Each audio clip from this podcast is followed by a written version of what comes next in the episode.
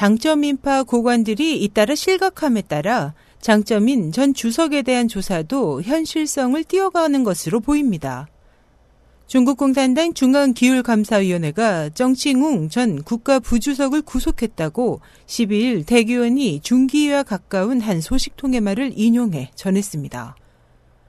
정칭웅은 장 전 주석의 측근으로 장파의 실력자이기도 합니다.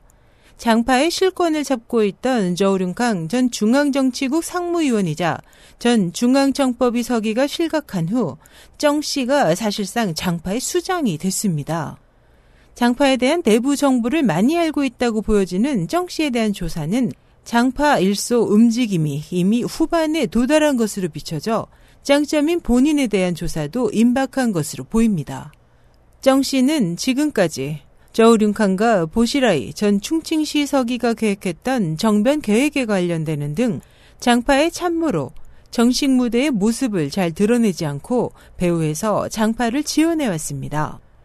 지난 5월 홍콩 언론은 정 씨가 거주 감시하에 있어 행동의 자유를 잃었다고 보도한 바 있습니다. 올해 3월 172명의 사상자를 낸 쿤밍 무차별 살상 사건도 사회 불안을 일으켜 시진핑 지도부를 궁지에 몰아넣기 위해 정 씨가 획책한 것이라고 고위층과 가까운 한 소식통이 전한 바 있습니다. 국제 탐사 보도 언론인 협회는 지난 1월 시 주석을 포함한 중국 지도부의 친족들이 해외 조세 피난처에 숨겨진 재산을 보유하고 있다고 보도했습니다.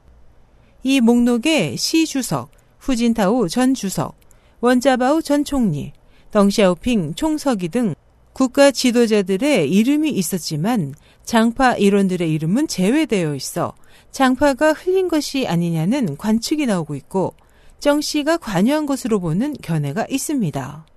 그 목적은 시 주석에 의한 장파 숙청을 중지하기 위한 것이라고 볼 수 있습니다. 시샤이허우 전 중앙군사의 부주석 실각 후 관영 신화망은 큰 호랑이 배우에 더 큰 호랑이가 없는 것인가라고 의문을 제기하며 이미 퇴임한 큰 호랑이까지 조사할 것을 촉구한 바 있습니다. SH 희망성 국제방송 임소연이었습니다.